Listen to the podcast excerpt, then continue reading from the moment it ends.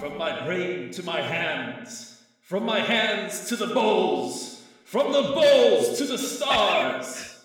This is Finding Monster Right, show about finding monsters, right? Right. I'm Adam. I'm Allie, but now I'm a German Shepherd. But now I'm a lizard. But now I'm a cyber witch. But now I'm a an asteroid computer lady.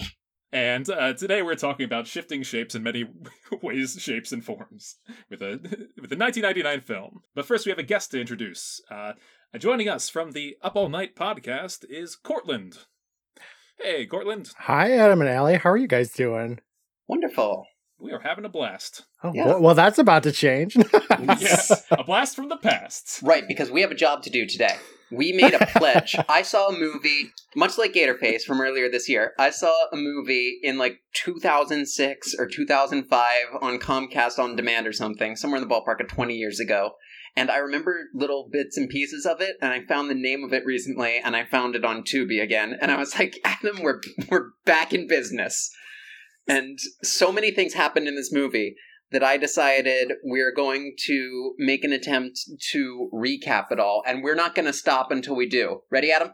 Yes, I'm ready. One, two, three. No, sleep till Recap of 19. We accurately recall all of Shapeshifter 1999 featuring Up All Night.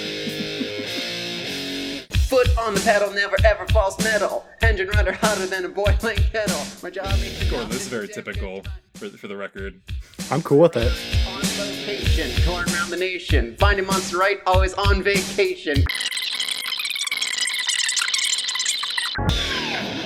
I was expecting a Chris Pratt action sequence because I've seen that twice in theaters this year.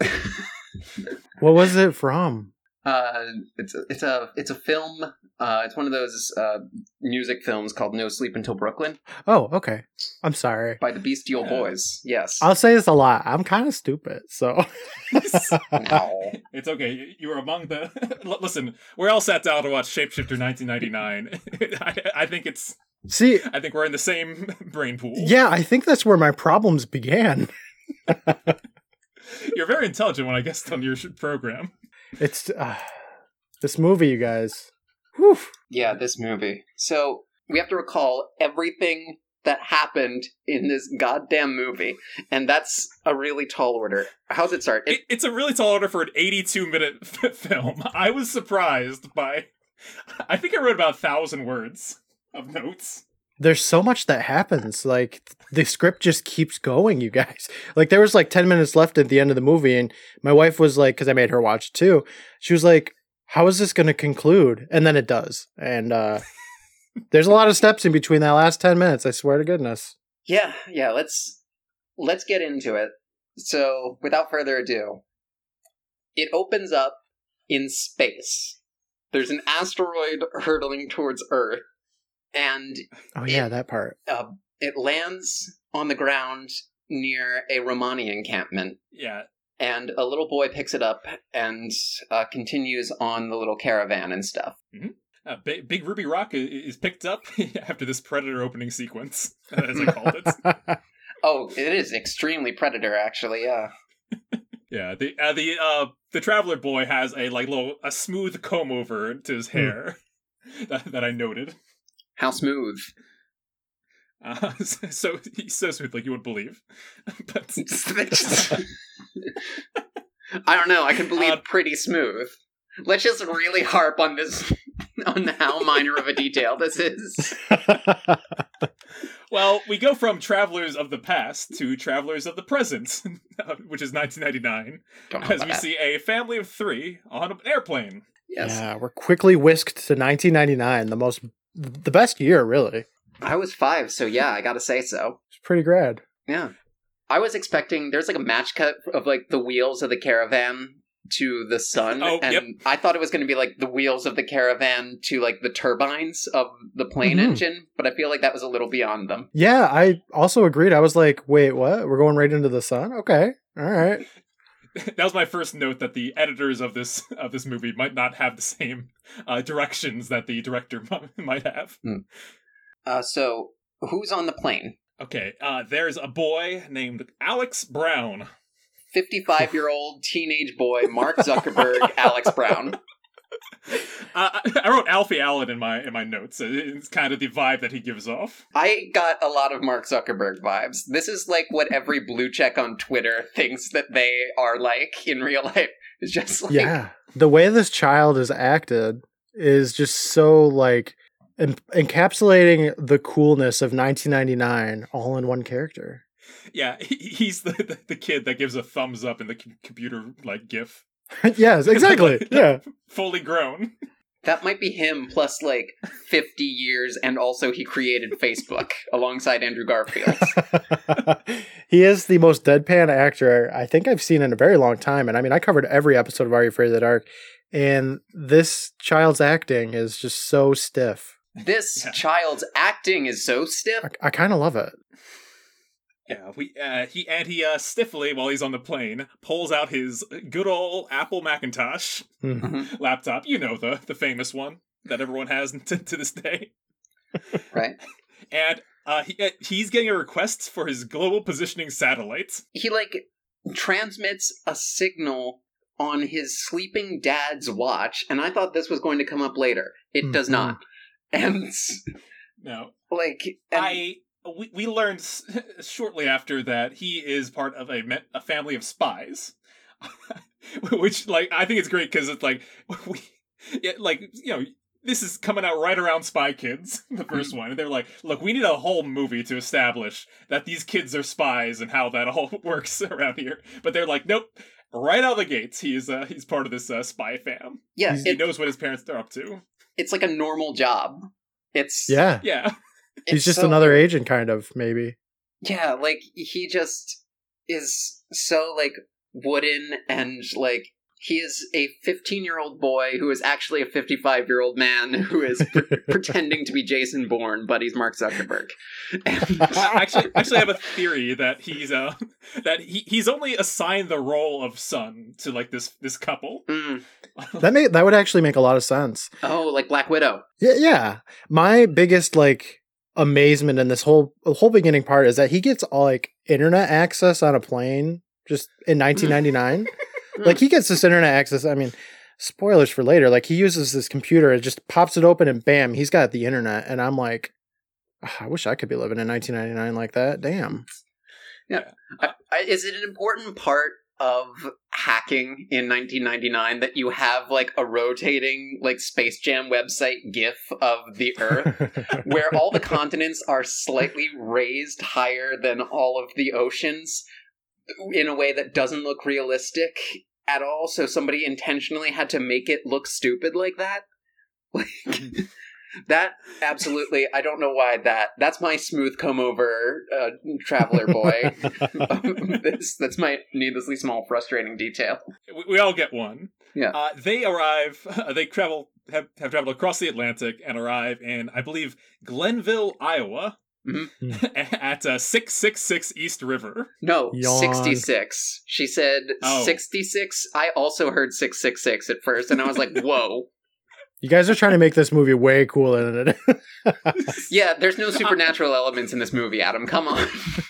I, I'm sorry, I tried to introduce uh, d- devil elements to this very light, thin picture. It's it's not yeah, this is not a high concept movie, Adam. This is a straightforward, very grounded piece. Okay.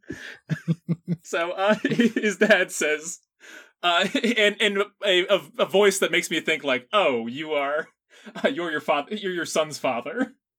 like your mom and dad are out of the spy business. Yes. Alex's You're dad out. who You're looks Alex Brown now and forever. Amen. They're just dunzos. They just wipe their hands clean of that whole spy nonsense going on. His former name? Mark Zuckerberg. I think that uh, I, I think that his dad might be like dubbed over Hmm. because his mom has like a very thick accent. Mhm. So maybe the dad's accent was like too thick, so they got like the you know a a total milk milk toast fella in the recording studio to help p- patch him up. I think so too. Yeah, you know, we were talking about a sequel for this movie. I think I would rather see the prequel where like this like this American spy and this like Russian spy fall in love. That's a that's a premise Yeah. that I'm sure has been done before, but I need to look that up. I recommend to you Spy Kids. Oh, it's only one year later than this. Hmm. I'll check it out. Machetes in that. Uh, Yeah. so anyway, they're done with the spy business, but the spy business isn't done with them because who shows up? That's right, it's uh, the the Romanians or the Russians or something. Uh, they have um, distinct Eastern European accents as he as he clocks them. Spec- specified from us, yes. In case we didn't know, the folks at home. Uh, uh, Courtland, do you do you recall these uh like three ninja dressed um spies? Uh, what their plan is? Not particularly. Um, I tried really hard. Okay, so you know, in this day and age, you got your cell phone on you all the time, right? Oh yeah. I try really hard, especially for like movies and stuff and stuff I'm going to cover on a podcast. I try not to look at my phone at all. This this movie was a challenge for me to do that. But if you were to do that, you would lose everything in this movie because it it just keeps going and going and going and you need to follow along. It's hard. If I ever wrote down a quote, I had to like rewind it about three times to get it right. Hmm. Yeah. Uh, so their plan, uh, the the spies' plan is that they basically they have powder and darts in a gun. They, uh, they're to shoot the the parent spies, and I guess uh, get the the son as well, set the house on fire, and and leave. Uh, but Alex Alex finds out about this because he's up in the attic playing with uh, all their spy equipment like he's not supposed to. oh yeah, Yeah, that part, like, based on what happens afterwards and stuff, like, I was really, I, I don't get why he was so in- keen on, like, playing with the, the spy toys. Like, he acts like he's done that his whole life. Like, he is part of the, the spy gang, the, you know, Yeah. I- he was just up in that, that Yeah. attic where they already somehow put all of their stuff away, even though they just moved there. It's and like, he's up there toying around with shit. it's like my boy spends like the entire movie as the act 3 version of his character, you know? Right. Yes. yeah, yeah, Yes. exactly. He- He's perfectly capable, like like he does the most capable stuff, like just right out of the gate here, where he uh, not only uh, hides from the, the the villain spies uh, up in the rafters, but then he like ex- ex- extinguishes the fire himself. Oh my God. Yeah. calls calls like his boss Mm. or, or his ex boss and says, "All right, I-, I won't go in," and then does go in. Oh, hang on. I noticed actually because I remembered some scenes from my first viewing in the second Bush administration. Uh, I remembered some scenes that didn't show up in this. I found out that this is actually the version on Tubi is actually the version with several uh, deleted scenes taken out because they didn't make any sense. This is the version that makes more Oh, what? sense. oh, okay. So, All right. deleted scene number one. After Alex finds his parents' bed unoccupied, he plays a CD with a pre recorded video message from them telling him about the American Express card and the, I want to say, $7 in unmarked bills. Yes, yeah, he only picks up like five bucks. Yeah, he does. He picks it up, he counts it. It's like seven. It's supposed to be like a lot of money. They got like $7 petty cash.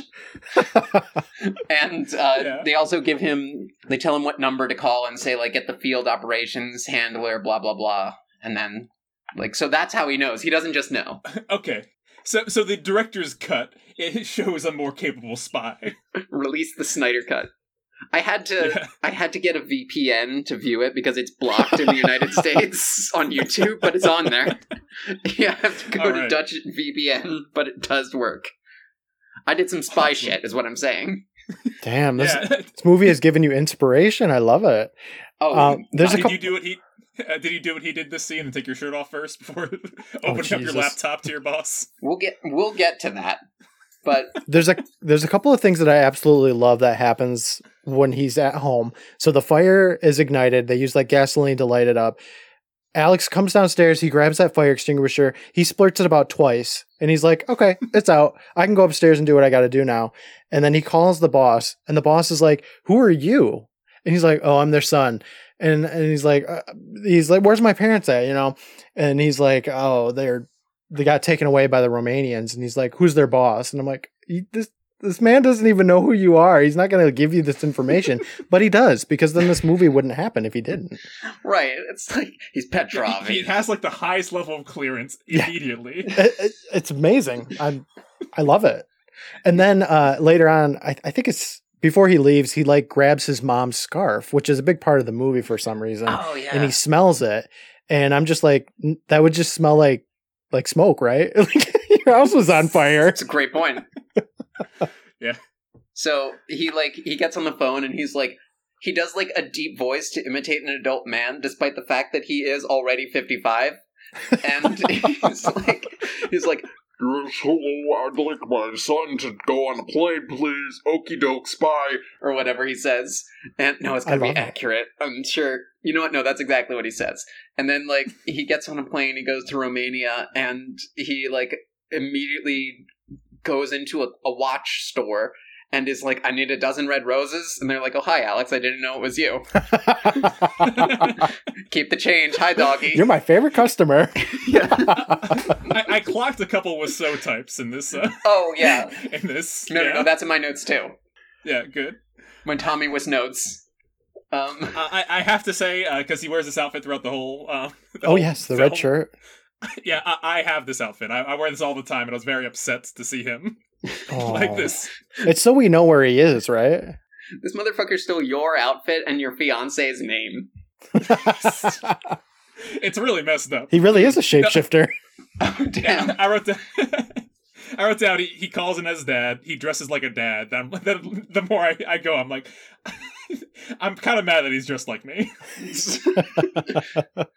so anyway, Uh, he, he's in Romania. He picks up his dad's watch.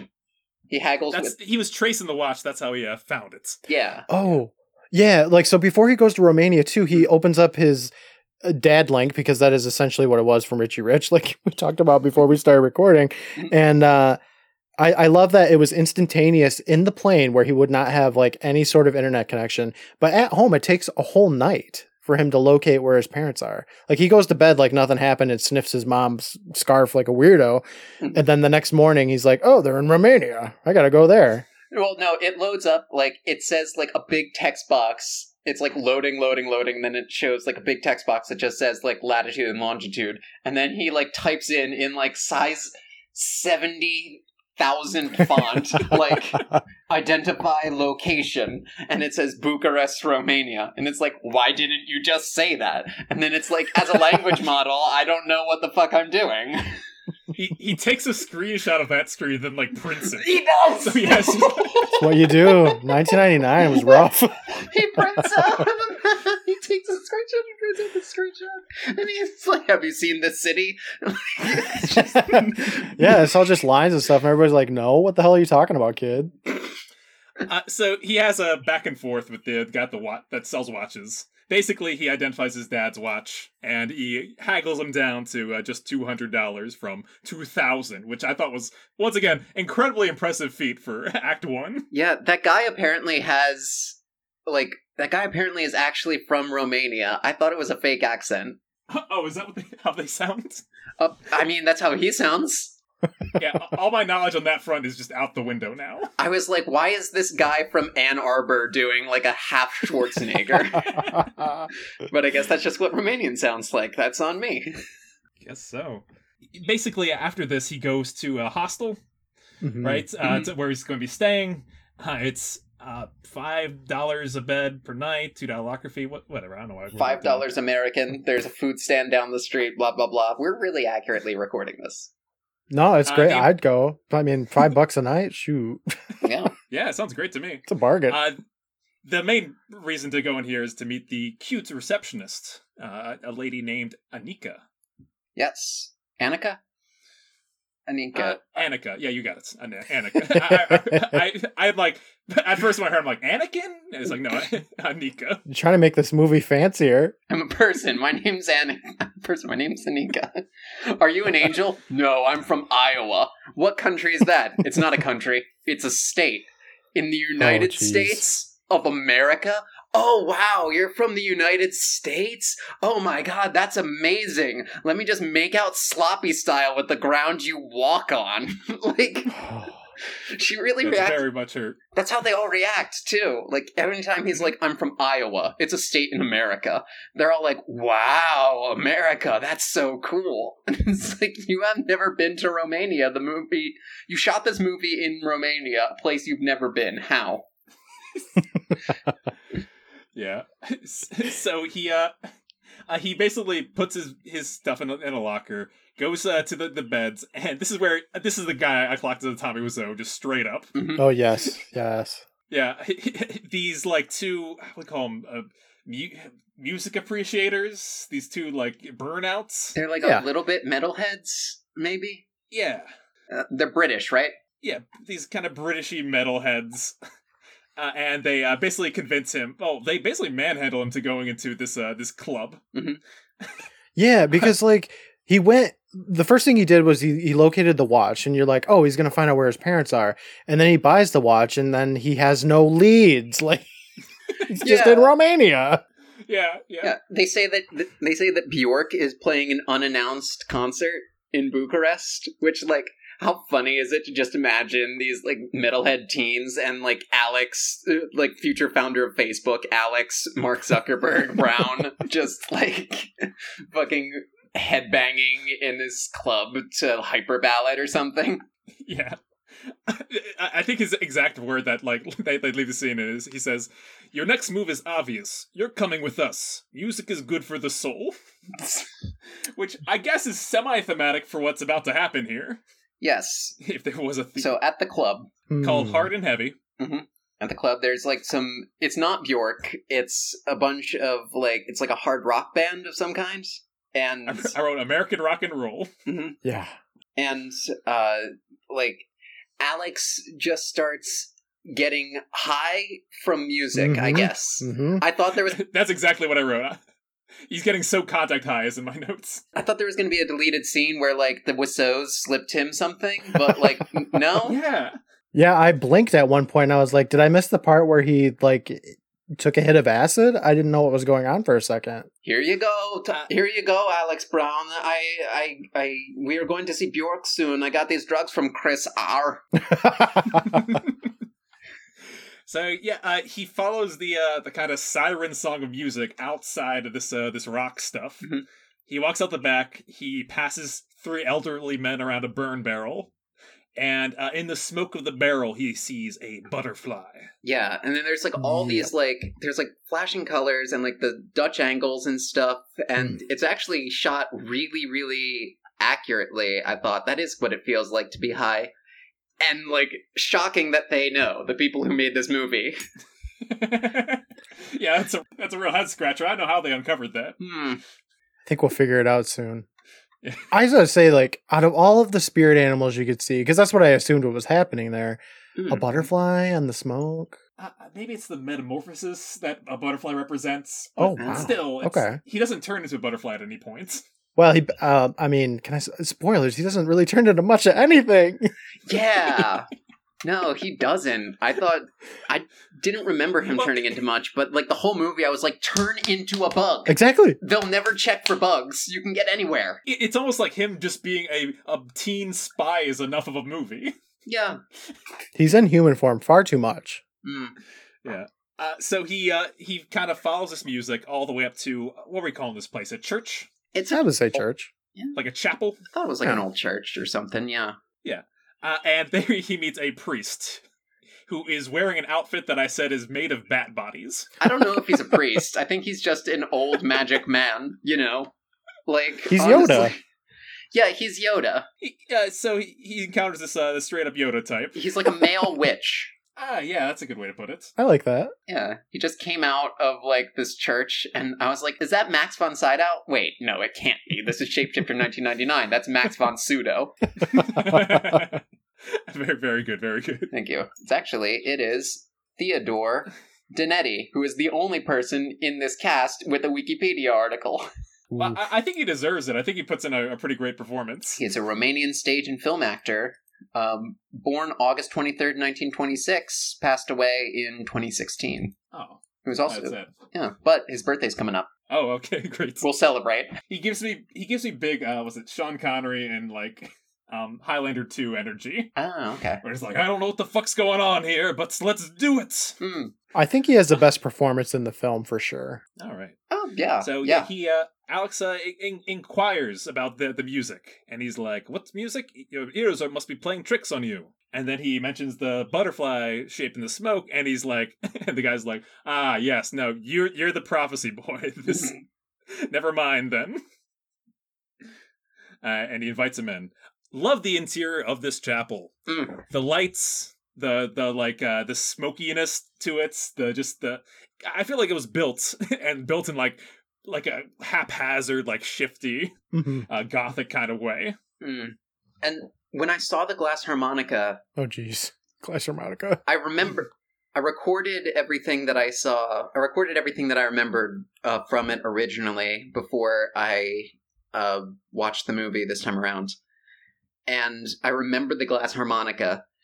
And when I saw it, I was like, "Oh, geez, that looks different from what I remember." But like, what kind of fucking crazy screenwriter came up with this? And I looked it up, and it's real. And Yeah. Yeah, gla- me too. like you the the core memory that I have of being eight and seeing this stupid thing and being like and now I just found out that it's like finding out that like the red ruby thing from Dungeons and Dragons 2000 that brings Tails back to life at the end. It, it doesn't matter for spoilers, the movie's bad. But like but like it's like finding out that that's real like i just my mind and also under the glass harmonica wikipedia page it says that bjork plays this and she's been referenced in the movie whoever wrote this movie Oh, wrote it as a vehicle for the glass harmonica yeah.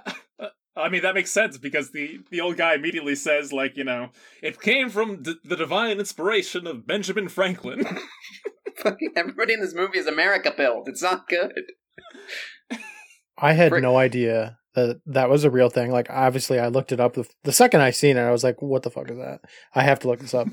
And this thing looks like a Stanley Cup, you guys. it does looks look like a like, Stanley Stanley Cup. Cup. yeah oh my god Except used for good instead of evil. what does that mean? Ugh. I haven't, guys. I I haven't been keeping up with hockey ever since that one non-binary person that I was trying to uh, hit on, who was into hockey. I pretended to be into hockey for a bit, okay, but now I'm not, and I don't know what that means. we, we've all been there. yeah, Yeah, yeah, yeah. definitely. yeah, you know what I mean. I I tried to convince a girl in, in college that I was a big Muse fan. Oh, I'm so sorry for you. It, it's not something you can wing. Because she immediately hit me with a question that I answered wrong. Oof. Oh, God. she really like named five muses, like okay, Calliope, like She's like, "What do you think of this album?" And I'm like, "Yes." And she's like, "Oh, I hate that one." I'm just like, "Fuck." Aw. so. That's okay. I'm I'm, I'm uh, marrying someone better. Oh, that's good. Does she like Muse though?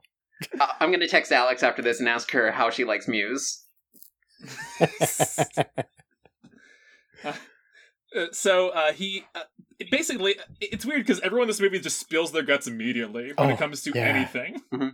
Alex immediately tells this guy that oh, so me and my family we're spies. We got separated. I'm here to find them. Bad spy etiquette. I love it. Mhm. Anybody that wants to know if he's a spy, he'll be like, "Yeah, I'm a spy." It's great. It's so. dumb. It's Yeah. also. It's like I don't think spies would have kids, right? No, it's I feel like it's un- unless you hate them, you know. Yeah, because like Alex is 55 years old, and that means that in 1999, so he would have been born in like, uh, what is that? Yeah, he would have been born in 1944. So like World War II was still going on, and they were spies during that.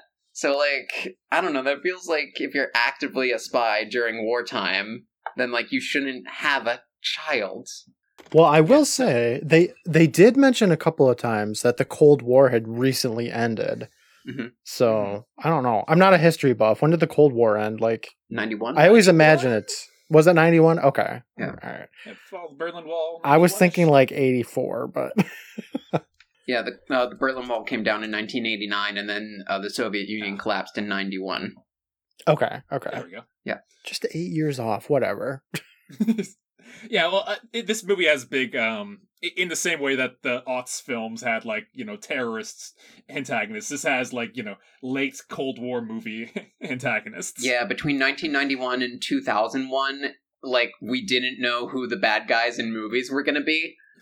Uh, So, so, we it's get like- cyber witches. yeah, Oh, exactly. That's how this happens. And like, I think, uh, I think Mike Moore, Michael Moore, made a movie about this called Canadian Bacon, uh, where they decide that it's Canada is going to be our bad guys now. That's pretty great. Yeah, and they just like do the. That's a funny movie if I recall correctly. But anyway, back to bad movies. So, uh, Uh, the old man introduced himself. I- I wrote down Yanoa Behori, but they call me Django because kids are watching this, and they So Django tells him about the legend of a shapeshifter, and he's like, "Do you?" He's like, "You are the prophesied one who will see the music as rainbows or whatever, and you will change like the notes of a scale." Do you know what a shapeshifter is? And he's like, "It's someone who shifts from one shape to another." Oh my god. yes, Alex, that's correct.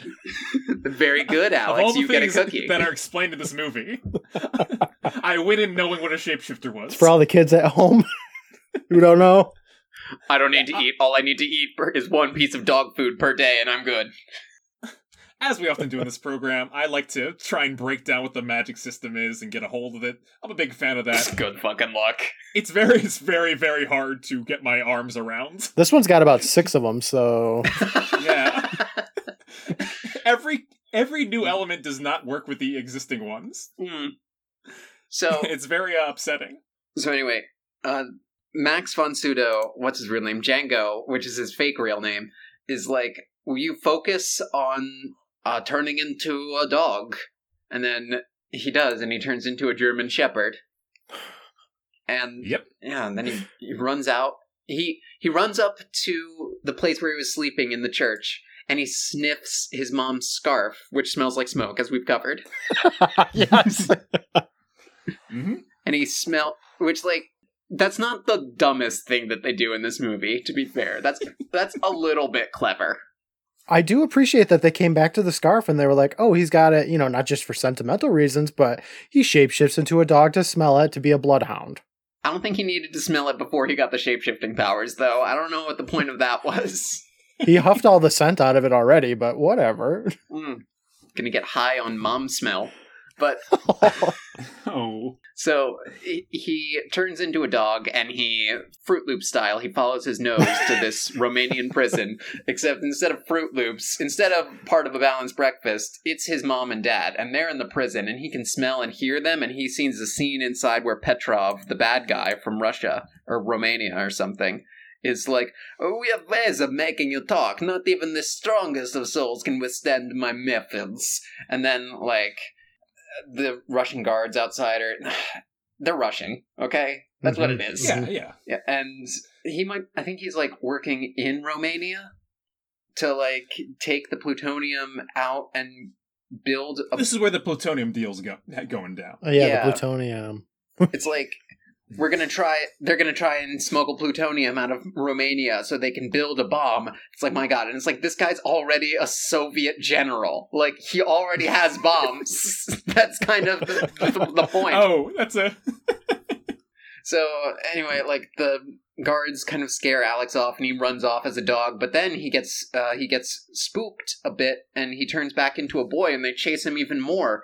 And they chase him with guns, but they don't fire the guns. Hmm yeah, yeah. I noted both the gun chasing as well as the fact that he's uh he's a full on boy.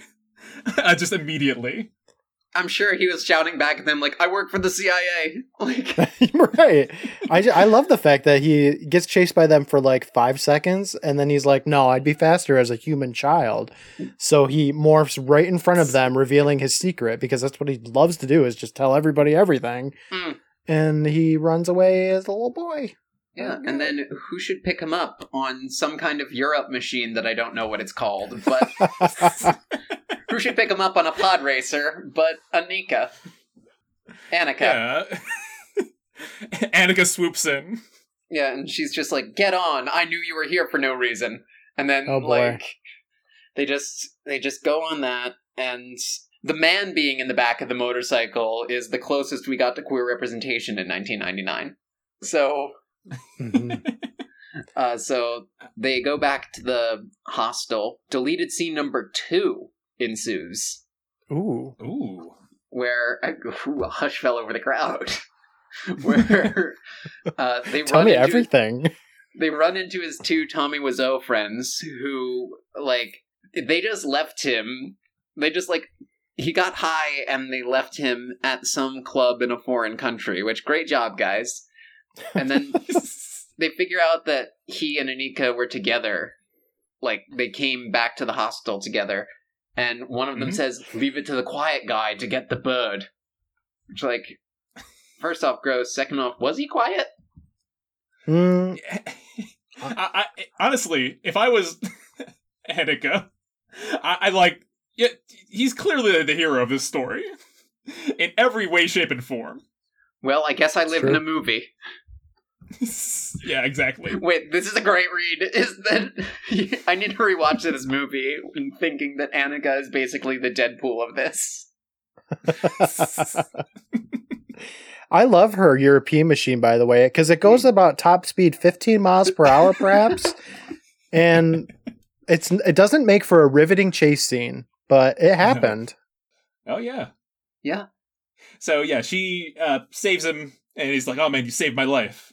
Basically, she reveals that all the Romani people know about Django. Mhm. Uh, he is a master of the lost arts, as she says. Lost arts of what? Uh, good question. Was is it deleted what the arts are? Uh no, I think the lost arts are just like magic because it's like Mhm. I mean, hey, I think this movie might be a problematic depiction of the Romani, which has never been done in a film before. New territory, right? Right? Yeah. They pick up his bags from the hostel. They uh they go to meet up with uh, Django, who basically says, "How how much fun was that being a dog, right?" Oh boy! and he's this- like, you know, I I disappear, uh, like I changed back, and he's like, well, you'll with practice you'll learn. Yeah. and uh, yeah, he basically, uh, this is my favorite line of the movie. uh, he's like, all right, look, I don't need magic to bust these guys. All I need is good old fashioned American muscle. Oh right, yeah. And so he pull he pulls out his spy gear and contacts his uh, ex boss, and basically who's basically like, oh, I'm I'm in Romania too. Let's meet up in like 15 minutes. He pulls out his spy tech, he draws on the little dry erase board and turns on the sensor, and it's like, beep, beep, beep, beep. Sensor 1. Hyper specific reference to a 2000s toy. Continue.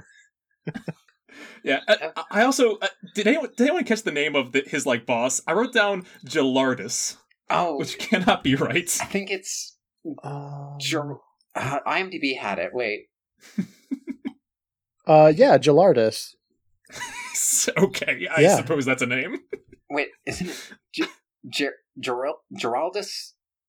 No, it's Gelardus. Yeah. Wow, I thought it was like Yeah. Gerald Is, but no. It's just Gelardass. Yeah. So uh, he basically tells Alex to back off, and Alex is like, you know, no, I, I might go to the media and tell them what, what you guys are up to. and so for some reason we need like another factor, another faction at play here. So the CIA like start chasing him through the marketplace, and um. Uh, he gets ch- they get he gets chased into a corner by like two other people that look- that are dressed like me. Mhm.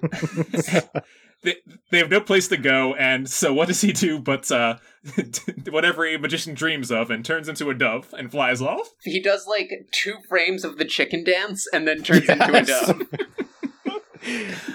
I noted it's really weird that there are no sound effects whatsoever to indicate that he's transforming. Hmm. Not. Not a clap of thunder, not, not any special music. It just casually co- becomes a dove. Yeah. I love it. I feel like the uh, the music designer beh- behind this was protesting the fact that he's a shapeshifter. yeah. The, I can't do I can't want to a spy movie, damn it. the music for this movie is insane also because like he gets to Romania and it's like generic cartoon Middle Eastern music and it's like where do you Mhm. think Romania is? Yeah. Oh, uh, another amazing scene is that that we meet Petrov uh, as Oh, yeah. a uh, as a Russian soldier like reports back the German shepherd scene that he witnessed, Hmm. and he says, What is this? Animal Kingdom or a terrorist organization? Oh no, Which yeah, great line. It should be swapped though, right? yeah, yeah. The terrorist organization in. Uh, but he says, "I believe you had too much vodka and made you see what you saw." And so he shoots him Oh my god. with a disintegrator. It's like a taser, but a gun, but a disintegrator machine. And the Russian soldier turns into a pile of dust. And then the other Russian soldier who's standing right there just takes like a little golden like dustpan and brush and brushes them up and puts them into a box with like a million other people that have gotten dusted. I love this. Oh my god. It happens so often that they have the dustpan and the broom at the ready and they have so much dust in this box. And I'm just like, damn. you mean yeah, I, business? I cracked up when I saw that. It's a that's a well delivered joke. I don't know why he has a disintegrator. Nothing in this plot has led me to believe that's that's needed. It's not like a a, P, a G rated film thing because they fire guns throughout the rest of this. Hmm. They fire guns, but it makes like cartoon gun sound effects. hmm yeah, yeah. I guess he, he's just so. One of his pieces of evil technology is that he has the disintegration gun. So Uh, uh, then what happens? He flies back to to Django, and he's like, "I feel unchained." yeah. Janko was, how's the view? Better than Disneyland. Ugh. Uh, and he like basically lists the abilities that like, all right, this is just like spy training. Stay calm, stay un- stay under, acquire resources, and attack. and uh, the plan that they make is to use the catacombs, the maze-like catacombs under the city, hmm and um, he was gonna look for sewer plans. Like that's the thing, he could do this all by himself, but Django's like, no, no, I got a friend. We'll we'll get in touch with him. He could transform into any animal ever, even ones that don't exist. Like kind of spoilers, and he he still needs help. I don't I don't know. Is this also the scene where? No, I don't think so. Actually, but Well, speak uh, speaking of, he is about to. Uh, Django shows off a illustration on the wall of a griffin, oh, this is okay. part lion, part eagle. so, and he says very specifically, "When I was young, they were quite common." Hmm. Yes. He's like three hundred something, so like there were griffins in the seventeen hundreds. George Washington rode around on one, and it was wizard as fuck. Yeah, it was majestic. Now they're all dead because of I guess global warming or something. I don't know. Yeah, uh, s- s- and he also this is also when he instructs Alex on how to play the uh, uh, the glass harmonica. Which, first of Oh, all, boy. I- isn't a good instrument if anyone could immediately like become a master of it. all you got to do is wet your fingertips and bam, you know, you Yeah. can play anything. In real life, yeah, I did not enjoy his description of it. in real life, there's only five uh, people who can play it. Is it just us that who, who have seen this film? Oh my god, it is. It's me, my brother, Adam, Courtland, and Courtland's wife. I could probably jam on a glass harmonica. Hell yeah. One of the Get my, get my fingers wet. Let's go. It's not. That's that's. I didn't mean that. That's you need. it's all to glass harmonica fingers- speak. Yeah, You you, need to have would your you'd understand wet. if you've seen the movie. Yeah, yeah. You need to get your fingers wet to play the glass harmonica. Um, Yeah. That's an all, important. all part. you do is you, the instructions are wet your hands, you caress the lips, Oh, jeez. and then he says, "I think, I think you see that you have a natural ability." Oh my god, it's god. so wrong. I'm Did you guys supposed to be the notice- horny one on the show, Adam? What's I- happening? I know, I know. Well, y- your your uh, avatar is about to uh, emerge. what? Did you guys notice that every time the the glass harmonica is played, it shows a bunch of lights and stuff? Like that's the big feature of it. I don't know if that's what Mm. really happens, but um, all the lights are on Alex's face. But when when it goes over to Django when it's being played, he doesn't have any lights on his face. Mm. I- I think that reflects his role as a uh, tutor. He, like he, he guides others to a treasure he cannot possess. I That think, must be it. Yeah. I think uh, he said something about like the prophecy boy will be the one to see music or whatever. I think only Alex and the viewer can see Ah. the colored lights. That is a canonical explanation. Good job. I like that a lot. I mean, I feel like they it it would be like a really small detail that they just wouldn't show because that's like this kind of movie. Like they're not going to show that kind of shit. Uh, so good on them, you know. Yeah. And good on Uh, me for seeing it. yeah. no, uh, really well thought out uh, sequence. All right, next scene we movie's meet a witch. what a way to transition. Yeah. She's drenched in green and playing like Doom or something. Oh, Yeah. on the TV. Oh, oh my god, God Gamer GF. Like, Yeah, no, she. Uh, all she's missing is a webcam, and she'd be, yeah, just killing it on Twitch. oh my gosh, the Cyber Witch. Like, let's absolutely go. This is the best character in anything that I've ever seen. And also, I realized watching this movie that I can't, much as Adam realized that he could create Alex's outfit perfectly, uh, I also realized that I have every element of the Cyber Witch's outfit. And I was- Shit. I know what you're going to be for Halloween. for Halloween, okay, so Zencastr doesn't have a camera. However, I've been dressed as the Cyber Witch this whole time. I've been dressed like the Cyber Witch too. Sick. I'm dressed like Alex.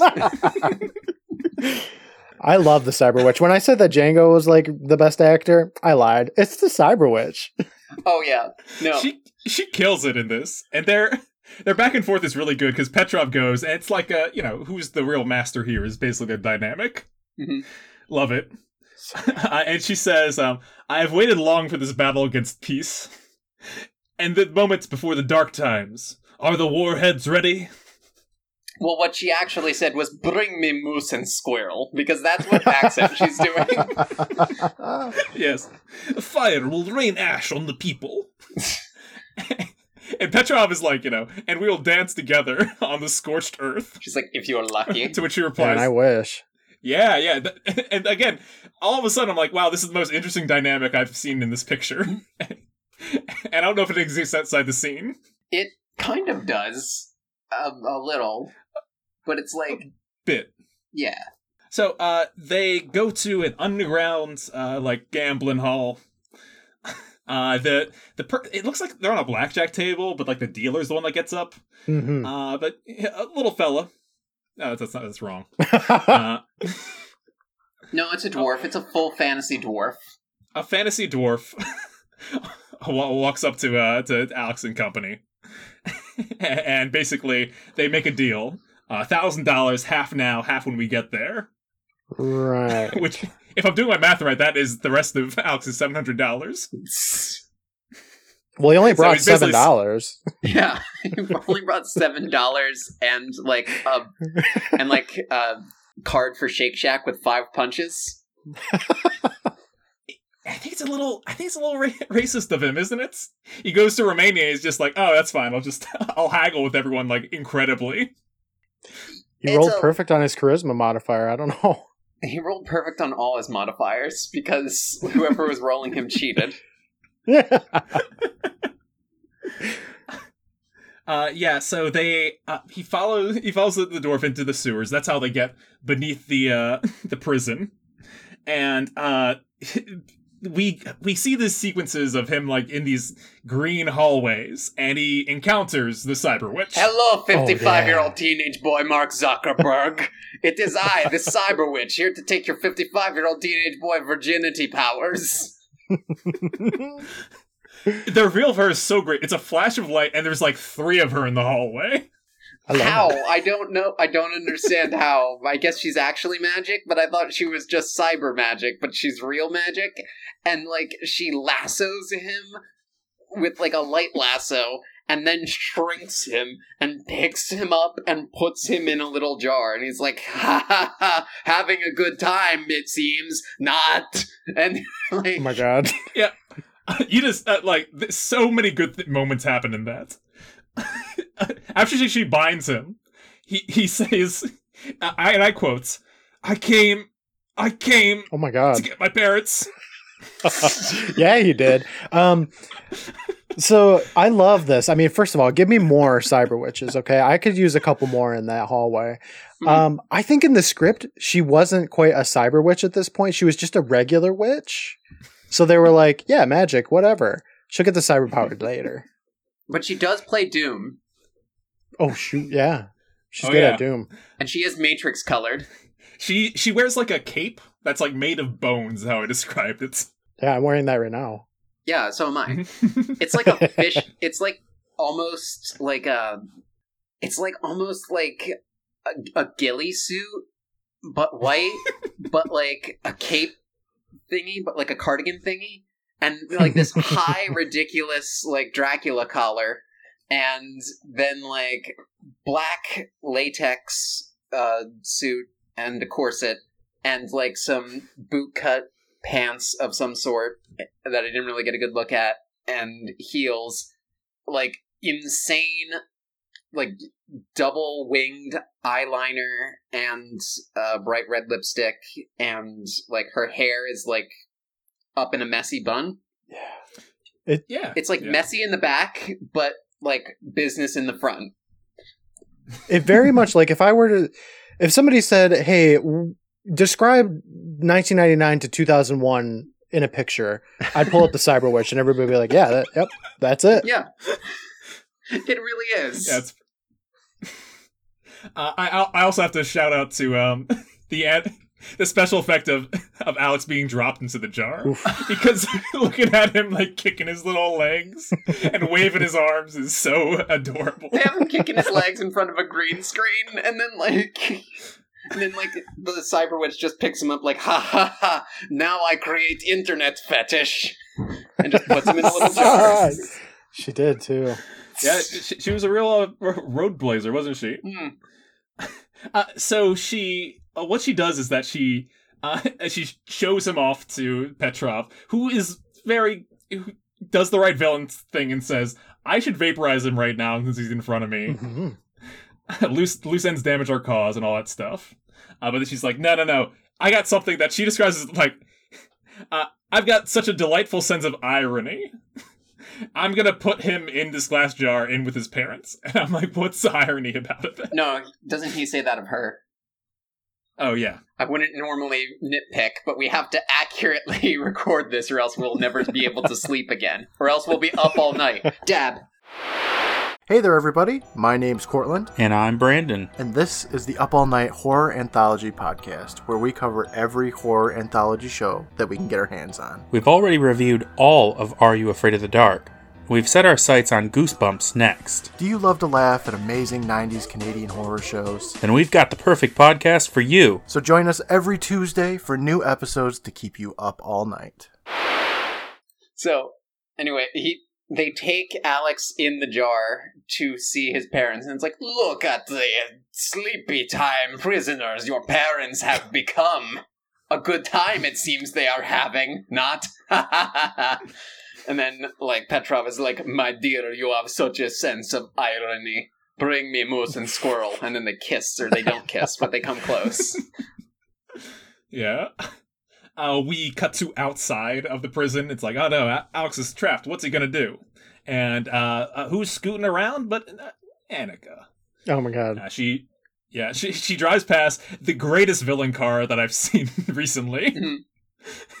Since Mad Max Fury Road, this this green green sedan, oh, oh, God, this blue blue sedan with blue rims that's just vibrating in, across Romania. Uh, she drives past them, uh, sees Django, who is at the end of of his time. Oh, right. Yeah. Yeah, he, he's very tired, and uh, he explains that he's been around for 363 years uh, because of this stone that he picked up as a little boy. And that's when I was like, oh yeah, the boy had the same haircut as him. Who Bring knew? I didn't see it coming. I just thought that Yeah. that was going to be a throwaway thing because some of the things in this movie are a throwaway, and I was just like, all right. Yeah. I wish this whole movie was thrown away. Yeah, no, Courtland. Uh, it was very important to establish that that stone that fell from the sky is a life stone.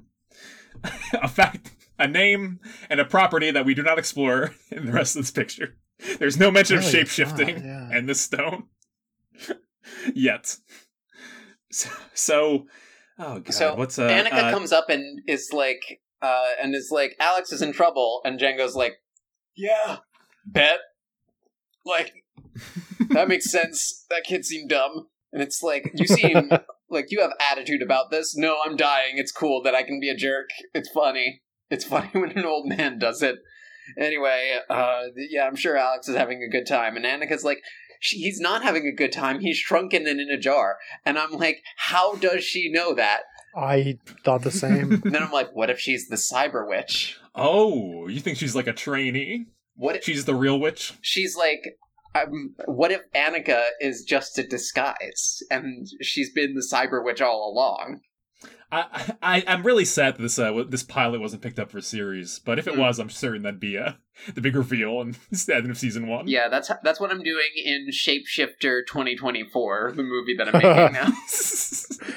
I have to say, I thought the exact same thing. I was like, what's the deal with Annika here? Because she has absolutely no reason to know what happened to Alex in an underground like sewer and like how would she have any idea? She wouldn't. feel, I feel like kids' He movies needed- try and cheat like this, where it's I like, think it might be bad writing.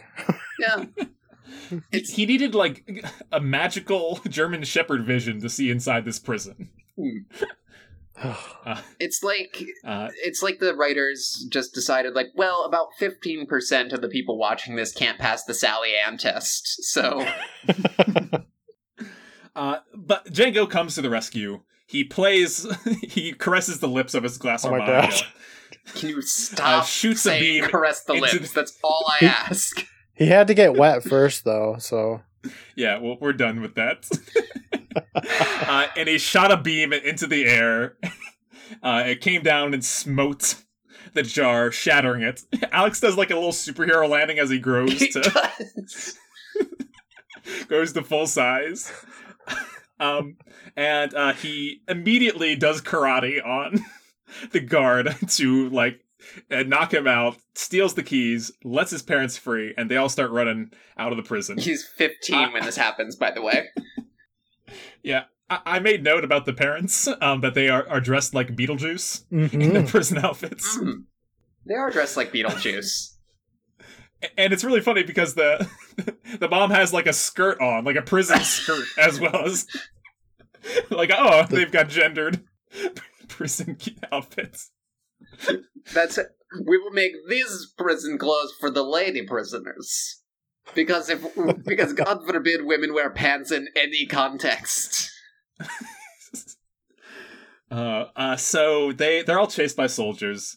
Uh, they they corner them up on a rooftop, and Petrov chases after them and then it's like, don't let them escape, you idiots. And then Alex is just like, no words, turn into a griffin. outrageous. yeah, uh, uh well, Courtland, Yeah, uh, y- you explored a lot of media from this era. sure. Yeah. Would you say that the, this Griffin CGI is on par or uh or before its time? Um, let me see. I think it's probably before. No, wait, hold on. Let me rethink my thoughts here. It looks like crap. Uh, it doesn't look good. It does not look like 1999. It looks more like 1994, 1995.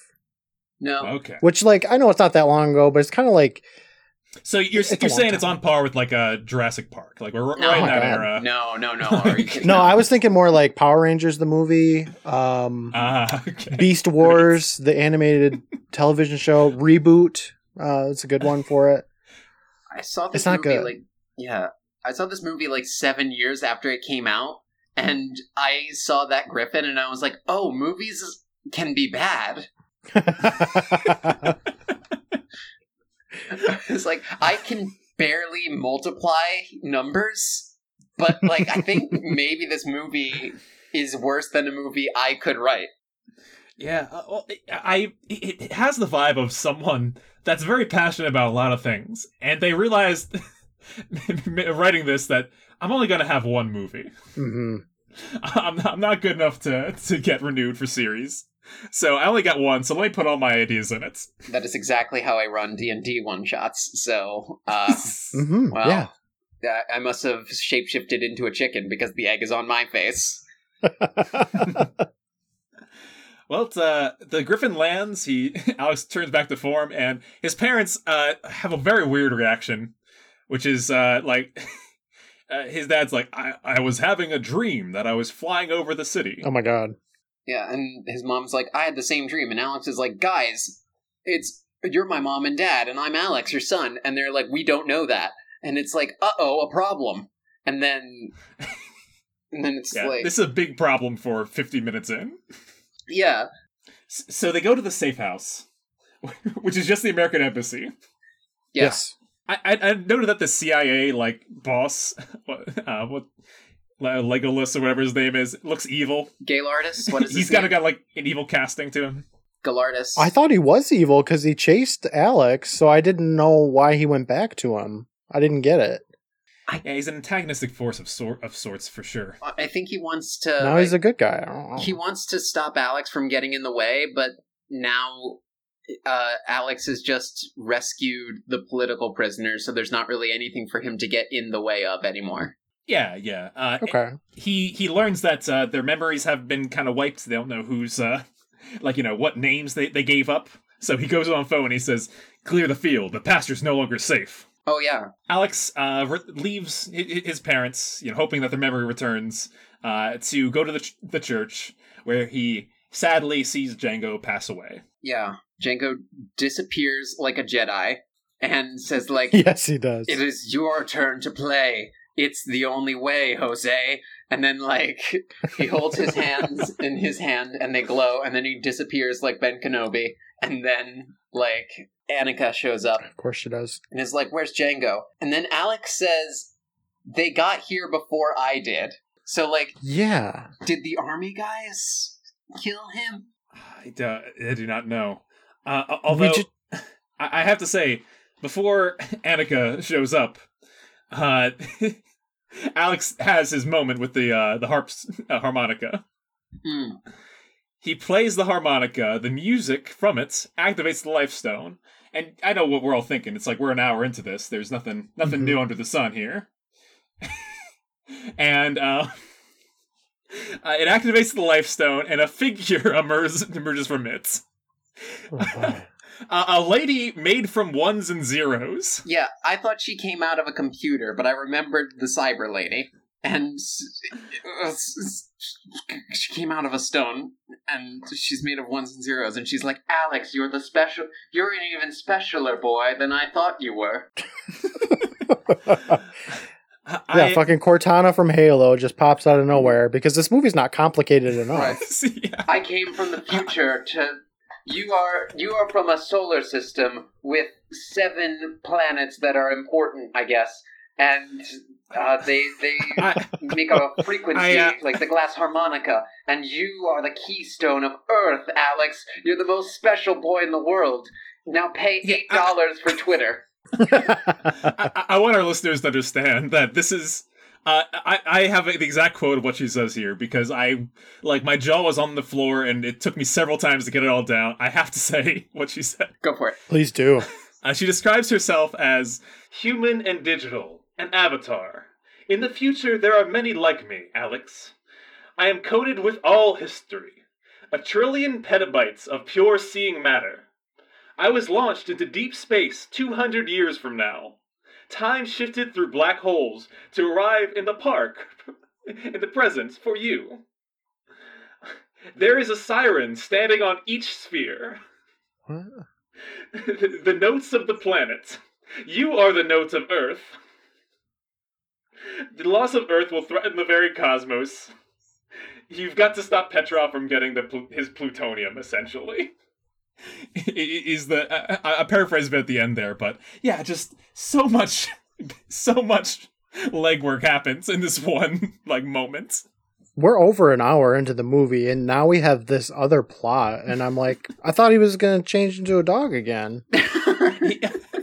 there are 15 minutes But left in your shapeshifter movie and you you he's turned into two things and also we're about to introduce 75 new concepts so buckle up Yeah, okay so then Annika comes in and uh, does all that and it's like oh Django's dead very sad and then they decide well like let's get back to the embassy like let's get ready and then uh, they go and they take the glass harmonica out of the church. As they do, we come on deleted scene number three.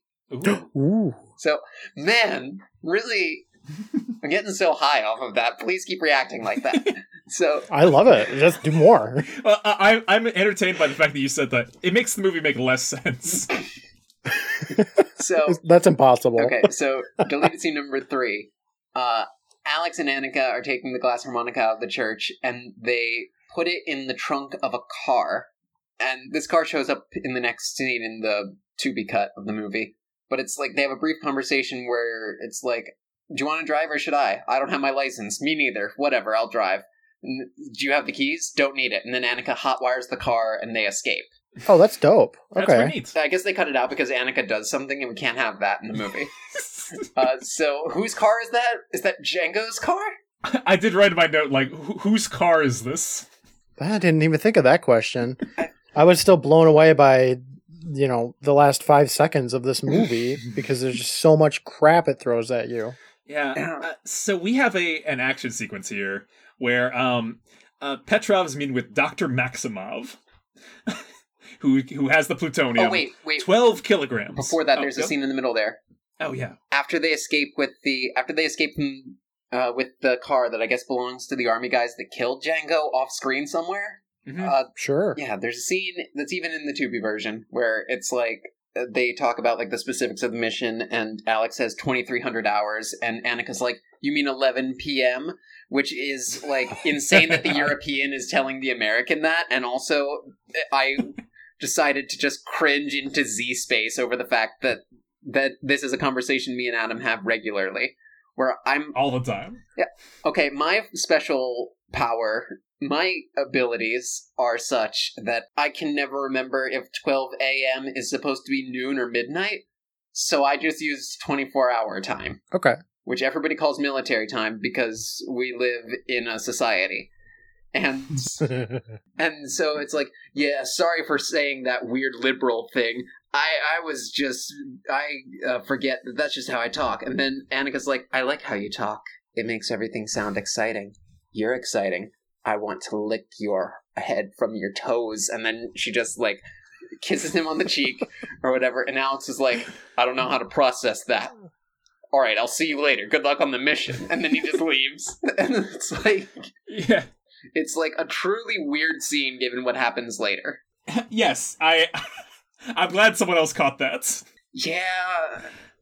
Yeah. So okay, Uh, so yeah, action sequence. Uh, he's getting the plutonium from Doctor Ma- Maximov. Uh, basically, again, this is the climax of any spy movie. Mhm. Normally, Mhm. it's like A- Alex uses all like his tools and stuff. He's got a gas mask on. He throws smoke bombs at them. He has a bomb in like a canister, like container that goes over there that they have to defuse. So he, uh, yeah, he gets into a big action sequence, and uh, basically he run drives out of there with a car that has the plutonium and the money in it. He like Home Alone set up this place, but we didn't see any of the setup. So I don't know where he got all this stuff, how he put that canister up on like the zip line thing. I don't get what the hell's happening. But he does it. SR Alex. Petrov does his villain thing, and he follows him. And he's like points the uh, vaporizer at him. Oh yeah, well And- he's like he like Oh. passes out first. He passes out and falls out of the car because of I guess the smoke or something. Mm-hmm. Yes, Even though he had a gas mask. Yeah. That's our Alex. he, he was he was aff- afflicted in some way. So yeah, he's about to be off. He's about to be sanded by uh, by Petrov, uh, who gets uh, hit by a uh, uh, our, our dwarf friend from earlier with a with a bat. And what does he say? I believe timber would be the right thing to say. Oh my god. Uh, he's right behind me, isn't he? Like, yeah. I thought it was going to be Annika. I thought she was going to Hmm. get to do something, and then they took that away from her too. that's a good point. So Well, well, we have to get to, to something more offensive that An- Oh, Annika cannot lead us to. but first, Yeah. Oh yeah. this is what tripped me off that something was wrong. This is the craziest of all the deleted scenes. Oh no. there- Oh no. More. So I'm worried. I noticed after the dwarf knocks out Petrov and is like, I believe timber would be the expression, or however he sounds. That would be funnier if it was like that. But uh, he says that, and then it's like a sharp cut to the next scene. And I was like, something's wrong here. And I like dug it up, and I found out the extended version. After he uh, does that, he like picks Alex up off the ground and is like, thanks a million. I guess I owe you one. And it's like, yeah. And then he just like hands Alex a gun, like, you want to finish the job? And then oh jeez. Alex is like, Alex refuses, And then the dwarf asks Alex if Django showed him the other weapons in his arsenal. And it's like, oh, weapons? I don't know what you mean. And then uh, the dwarf is like, you could turn yourself into anything. This evil man, you could turn him into a bug. And then he does. He turns someone else into a bug. Why would they delete that? Probably the gun. He turns Petrov's unconscious body into a cockroach, and he's like, ugh, I hate bugs.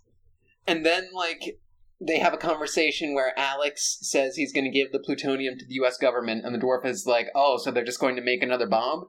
And then, like, Alex is like, well, actually, Yes. America's God's favorite nation, or whatever the fuck he says. And like, and then uh, the dwarf is like, uh, my people used the gift of Mother Earth for unelaborated, peaceful purposes long before people used it to make weapons. and it's like, what peaceful purposes are underground mythological dwarves in Romania using plutonium for? Tell me more, movie. Hmm. Yeah. That's suspicious. then he offers to take Alex back to the underworld to, quote, meet his family. Uh, yeah, they go down to the sewer where uh, a lot of little Romani folk are about. And um, they basically, Alex learns that it's like, all right, look, the reason why your parents don't remember anything is because the witch has stolen their souls. Oh my god. Because there's not enough convoluted nonsense in this movie. I think I think who the writer of this is just like, all right, in order to make a good movie, I need to take the climax from every other movie I've seen. so like, all right, get some Home Alone here, get some Hercules, get some. I mean, in theory, I suppose. Get some The Matrix, a movie that might not be out yet. Yeah, so uh, th- basically, uh, he mu- has to rescue their spirits. Uh, the folk make a circle around him, start chanting. He sees fire and himself falling like through a wormhole. This He's standing in front of a green screen, flailing his arms and legs around like he's sitting on a stool that they airbrushed out in post. And then, like, he's just in front of, like, a screensaver of, like, a fiery vortex that he's falling down. He sees two, like, memory ghosts of his mom and dad and just, like, grabs them and throws them down the vortex. And then, like, I guess they're good? we see like a shot of the witch like choking, Oh, yeah. and I literally said, "I'm like, oh, okay, so this is how he deals with the witch." We just assume that she chokes and dies off screen. nope, No, She's far too powerful for that, Adam. clearly. So Alex comes out of it, and who's sitting there but Annika? And she's like, the dwarf said to wait here for you. And then he's just like, listen, Annika, when this is all over, uh, do you want to come back to Iowa with me? And she's like, I don't know.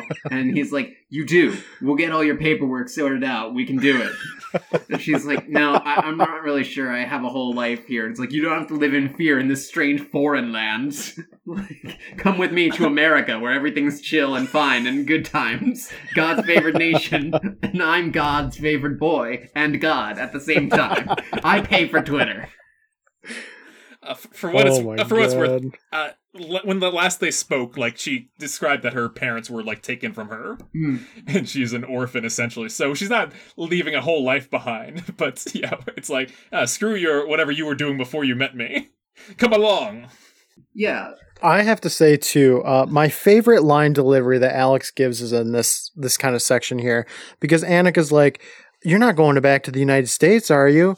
And he goes, "Yeah, Like, I'm not staying in this shithole." Like, yeah, that's how it reads. But also, she's like, your mission isn't done because, like, because Petrov is nothing compared to the evil of the Cyber Witch, the real villain of this movie. Trust me. That's when the word cyber witch is first mentioned, and I and I was very happy to learn that this is also the uh, the name of about uh, I'll call it like two dozen different works of YA fiction. They can get on Amazon right now, just books called Cyber Witch, and I I'm all for it. I think it's a great handle. It is. I, I wish I, I cl- I wish I claimed that as my internet name like you know 10 20 years ago. Ooh, I've been actually thinking about like a a new handle to use on Bluesky. Cyber Witch is pretty cool. That might be it. Yeah. I love it. Well, uh, you know, according to this movie, it's got time travel in it, so maybe someday that can be a reality. Oh, true. Oh, true. yeah. I do have the outfit. his parents have recovered their memories. They give him a big hug, uh, and uh, basically they say uh, he's. They say like you know, uh, this is Annika. She's gonna come back with us. Uh, and mom, you know how you always you sometimes say you wish you had a daughter. Well, here she is. And then it's like, "Welcome to the Brown Wow. family, Annika." Annika says nothing in this scene. like, and I, I love it. Too.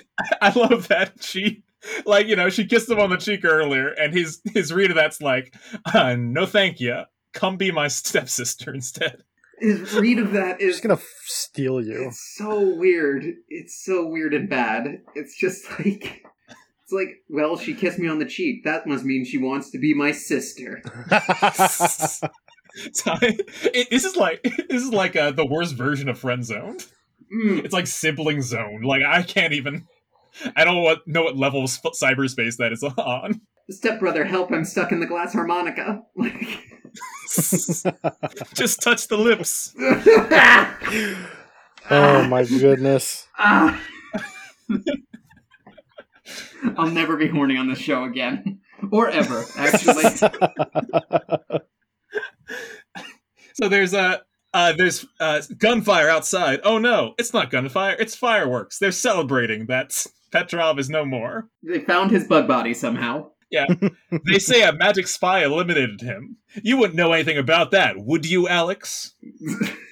Yeah, Alex, explain yourself. And, and that was the first time in the movie where they mentioned the phrase "magic spy," and I just, I'm like, That was an alternate title for the movie, probably. I was like, yeah, that that's what we just watched, wasn't it? Yeah. Uh, sh- yeah. Something. So uh, basically, uh, then there's again there's ten minutes left. We see a man, a man's computer at the embassy is going crazy. He reports that all Eastern European and Asia have gone on technical alerts, DEFCON four. An intruder has taken control of the Finger of God system. Everything that he said's another movie. like, like every every Seriously, now. it is. First off, I think we're already at DEFCON 4 right now. The numbers go down. DEFCON 1 is Oh. nuclear war. DEFCON 5 is normal. So it's not that big of a deal, but they make it seem to be. And this is like the fourth ending, essentially. Like this movie could have ended when Petrov was done with. It's a real Return of the King, isn't it? Hmm. God, it just keeps going.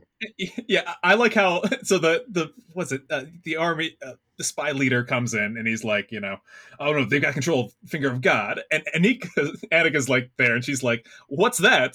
And he's like alex explains to her not a spy. That's like oh it's nato's nuclear missile sites. Like uh, whatever. Uh, missiles Alex are is so cool. missiles are pointed at moscow paris and washington. No one can get into the system. And alex says let me try I'm God's perfect special boy. uh, Step aside, boys. Let Alex handle this. he cracks his fingers, he goes in, and he gets the cyber witch to appear on screen. on the computer screen. I gotta say, the computer effects in this one I felt were accomplishable by me in the year that Ali first saw this. Yeah. Wait a minute. Hang on. Do we miss a scene with uh with uh with Code Lady? Uh, Code Lady? Didn't we? With Corna- Cortana? Yeah, with Cortada, with Cornada, with Pina Colada. Yeah, he Alex uh I think plays a, a ditty to on his glass harmonica and she comes out of it. For some reason she's in there now. She's not in the life stone that's also there. No, yeah, that's right. Uh, like he's like he hacks the Cyber Witch system and sees the Cyber Witch, and the guy is like, "That's about as far as I got." And then he's like, "I need the harmonica in time," and then he plays the harmonica, and and Cortada comes out. I don't play video games. I don't remember Cortana. It's okay. it's okay. Yeah, it's I am the dumb today. You have one more fight before you are finished in this ring, is what she says to him. It is in you to defeat the Cyber Witch. She's in the fiber optics. Become Oh, pure no. digital matter. like me. Do not resist. You will like the fluidity. What the fuck is that? You will like the fluidity if you just get your fingers wet and touch the lips.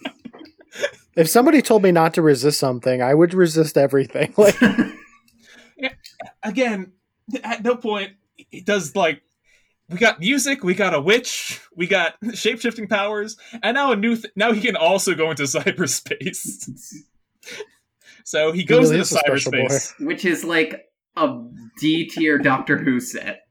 Yeah, uh, it, it- it's pre- it's like the I call it the cyber, which is like demi plane. Mm, It's just full of all their kind of like doodads and gizmos and spooky shits. some dead bodies hanging up. Yeah, yeah, it's spooky. She's all So she's on the internet right now. That's where she keeps her dead bodies. This Yeah. is like her website. Okay, It's on www.cyberwitch.geocities.gov.com. this is her live journal. It's, instead of shouting um, "Welcome to my world," she should have said, "This is my domain." Uh, that's too good of a joke. That'd been perfect. oh, yeah, yeah, I guess so. She's like, "Welcome to my worlds. Uh, I'm going to Little take- boy. Welcome to my world, 55 year old little boy. I'm going to take your virgin powers that you can. my theory for this movie is that he has to stay a virgin to stay pure so he can keep turning into dogs and shit. Oh, so you think that he could not be a dog if he was not pure? Yes, exactly. You can't be purebred without being pure. That's in the Bible. So. so, like, he just, like. He gets hit with like a laser beam or something from the cyber witch, and she's like, "Nah, look out! I'm coming for you, Mark." And then uh, Mark Zuckerberg is like, uh, "You're wrong, witch." And then he manifests the glass harmonica inside the digital reality, but there is no glass harmonica. And he like starts playing it, and then like she shoots a fireball she says, at him. y- "Your yeah." She says, "Your melodies are no match for me." he she shoots a spell at him, and he reflects it with the harmonica. And then she turns into code and starts screaming and disappears and dies. Yep. Lame. Back in the real world, Yeah. the CIA man has take has a videotape of Alex jumping out of the computer. Yeah, he like kid picks into and out of the computer. and like the and the CIA guy has it on tape and he's like, "Wow." And then he takes out the tape. Yeah, all four of them get off a truck, presumably all the way back in uh, good old Glenville, Mm. and uh, uh, he- they have a really like this is it's like a like a sequel baity kind of exchange hmm because he's like, "You deserve the Medal of Honor, Alex," and he's all, "Whatever." and then they they argue about the tape because he's like, you know, I saw what you did. He's like, ask for privacy I'm in the and they basically agree uh, you don't have to tell them how how i like saved the day uh, it'll be our little secret and he's like it'll be our secret He's totally gonna fucking tell him. Oh, yeah. Exactly. Yeah. Like I mean, this kid can't keep his lips closed anyway, so he probably already told everybody that he can go onto the internet. Plus, this man already saw him turn into a dove. I don't, I don't get what is going on. This guy and like three other agents. Yeah, can you imagine being 15 going on 55 in the year Nope. 1999 able to get onto the internet Oh yeah. It's impossible. That's a feat in itself. Yeah no that, that's good that's that's like that's the once again he's been a spy a shapeshifter that's the new most impressive thing that he does Gets on the internet in 1999. he didn't even use dial-up. no. So uh he, basically uh yeah, uh we're you and I are gonna have a talk further later. He's, you give me the creeps, whatever. we have a couple nice scenes of the new Brown family. We see Annika and Alex on bikes for like two seconds. Yeah. Uh, she's on the phone talking with about like to his friend Megan, who and uh, this boy Jason that she kind of Oh, likes. Jason. Yeah. Like Yeah, there's always a Jason, isn't there? they're always She just incorporated herself into 1999 American culture immediately. She's the most popular girl at school. She Mhm. just sits on the phone and gossips. yeah. She's living it up. It's like And there's a final scene of uh, Alex playing the glass harmonica, which, for the record, does not make a inspiring theme. It makes a very haunting melody. hmm, hmm It feels like the ending of uh, of Zardoz for, for a moment, because you just see him in a black void, and he says, "So now the watch is mine. What watch? I got to keep the glass harmonica. I play when I want a break from the books." like, like, of all the speeches, what a what a fizzle out to end on. again, I was For real. I was like maybe eight or ten or something. And I recognize that last monologue as kind of a wet fart note to end on. yeah. I, What is he watching? W- w- now, He stole everything. He didn't get the harmonica. He took it. He took Annika. Like He does. Yeah. he just stole everything. now, now, Courtland, I want to ask something that's in your expertise. Okay. Would do you do you think this movie would be improved if after if after he arrives back home, uh, we see it, we fade out and it's the Midnight Society around a campfire. Only if, only if the Midnight Society was voting on if they could add this person into their ranks, and everybody gave a thumbs down. That would be perfect. and then the guy's name is like Alex. He's like, come on, it's the best story ever, right? He's got a red shirt on. He's a magic spy musician. and then and then and then and then and then and then and then and then and then and then and then and then and then and then Alex, shut Yeah, up. so- so- something tells me Alex had a lot of force fields on the uh, the, the playgrounds. Mm. Oh, you know he did. Oh yeah. Yeah. Like this is this kid's telling this story, and every time like he's about to get to the end, everybody looks bored as hell. So he's like, "Uh, and also, uh, we had to get my my parents' souls back from somewhere," and then everybody's bored, and he's like, uh, "Also, uh, we had to g- go to the cyber witch's lair." Also, how I run D&D. Okay, Alex. It's- uh, so yeah, that uh, that is all of Shapeshifter 1999. We can all sleep now. Congratulations, Allie. Congratulations, Courtland. Uh, Thank you. I uh, let's wrap this up with a little bit of the, the final rating place. First, about the movie Shapeshifter '99. Oh, Allie's Allie's out of here then. I've been up for 40 I've been up for a week since we decided on this premise. uh, Courtland, what do you think of the, the, this film? Oh boy. Um, I don't think I would ever recommend it to like my worst enemy. Um, you know what? I'm looking at IMDb. It's got a 2.7 out of 10 with 318 ratings. So 318 people have seen at least a little bit of this movie. That's a lot of people to say to, to give it two stars. They didn't see it I would- the way. I would, There's uh, no way. they only seen one of the endings. Um, I, I'd say like maybe a two out of 10. I like, I'm not upset that I watched it because not only did I get to hang out with you guys, but these memories of a glass harmonica, like I learned, you know? Yeah, you learned a few things. I, I I learned some things that are not going to help me later in life. we all did. Yeah. uh, Allie, your, your thoughts on the film? Uh, exploring it. Uh, was it 15 years later? Yeah.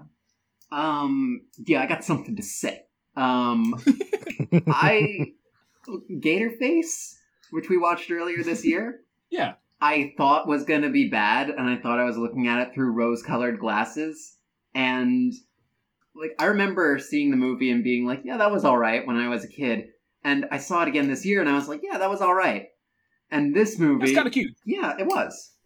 And this movie I saw and I was like, oh, I was like, maybe this will be good too. Nope. Just absolutely not.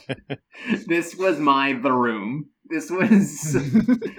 this is everything wrong with me. I blame everything bad about my soul on this film. I'll give it like I a bet you- 5 out of 10. I bet we could get a lawsuit going. Oh yeah, maybe. No, you know what? Hang on. 2023 uh, minus 2006 out of 2023. so that's uh, So, like, about uh, a 17 out of 2023 is what I I like it. I saw this movie 17 years ago, so I give it a 17 out of 2023, which comes out to 0.008403361 out of 10. Now that's being generous. yeah. Well, you know, I'm a, I'm I'm a generous gal. and I loved it. So, as we'll. No, I, I think uh, we we've talked about it. it. It's flaws throughout. It's I don't think this movie is to be found by anyone. I I will say if I was I think if I was a lot younger and I saw this, I would be intrigued by all the different elements of the story. They don't blend well together, but like I, I'm thinking Hellboy 2019 is something that I, I saw not too long ago. Where I'm just like, oh, all the elements in this film I like enjoy greatly. Hmm. It's just the package that's in is a little wrong. And it's like I, I could definitely get into time travel and avatars and cyber witches and and music based prophecies, but it's all it, the, the package ain't great. Adam, I'm here to tell you that even if you did see this movie when you were a kid, you would not like it. You would recognize that it was bad. Uh, fair enough. Uh, so I, I the, the the standout monster in this flick, I, I don't. I don't think we have anything good to say about Alex, but uh, is clearly a cyber witch. Mhm. She's awesome. She kind of she kind of rules. I kind of want the cyber witch uh, spinoff or prequel. To your point, Courtland. Cyber Witch gets a 10 out of 10 in my book. Oh yeah. Believe it or not, I totally forgot about the Cyber Witch. which is, is crazy because it's it's you.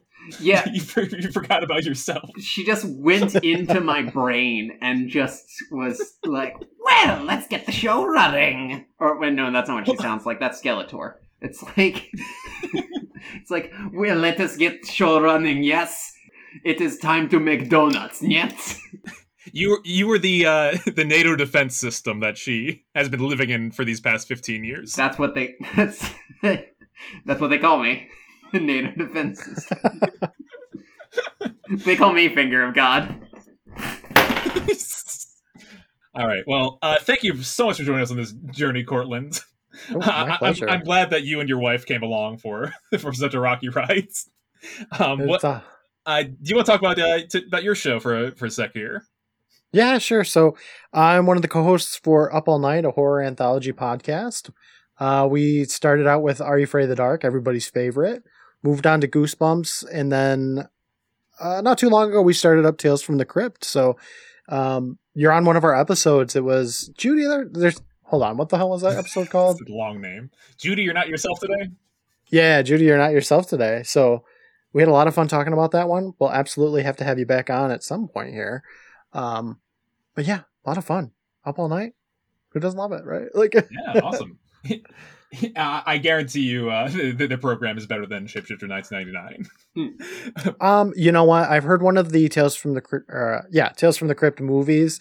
I think there's three of them, and the third one is pretty crappy. So I'll explore that with them and, and check it out. So yeah, I, I'll let you know. All right. Well, so thank you so much for joining us. I, uh, you you hopped on and uh, became a great part of the team. Yep. Uh, Thank I- you so much for having us. oh, well, oh god, thanks so much for having me. Um, I just have to say, I was so uh, so honored to be a, a guest for your show. I mean, this one is so intimate between you and your cousin, and I just I just really appreciate you let, letting me watch this. You know, vile stain on human history with with you guys, and it was great. Aw, that's nice. Thank uh, You're welcome. Thank you for the nice words, and you're welcome. in, in the fires of, of battle, the true friendships are are forged. Mm. Yeah. Uh, so you can uh, jo- join us uh, on our Discord, and uh, we will be back uh, in the not too distant future. You will be back, right? Uh, yeah, yeah, I'll be back. Sure. Okay, good. Just check. Courtland, you'll be back too, right? Yeah, if you guys will have me, um, you know, pick another stinker, I'll be there. uh, uh, we owe you something, something nice, a nice package after all this. Oh yeah. You know, I did see a movie on here. Uh, what's it called? Extreme Teens or something like that. Oh yeah. It's on Tubi too. yeah, I was recommended that as well. Sounds radical. So uh, join us as we sing our song into the cosmos. Wet your hands, caress those lips, and, and join us in the stars.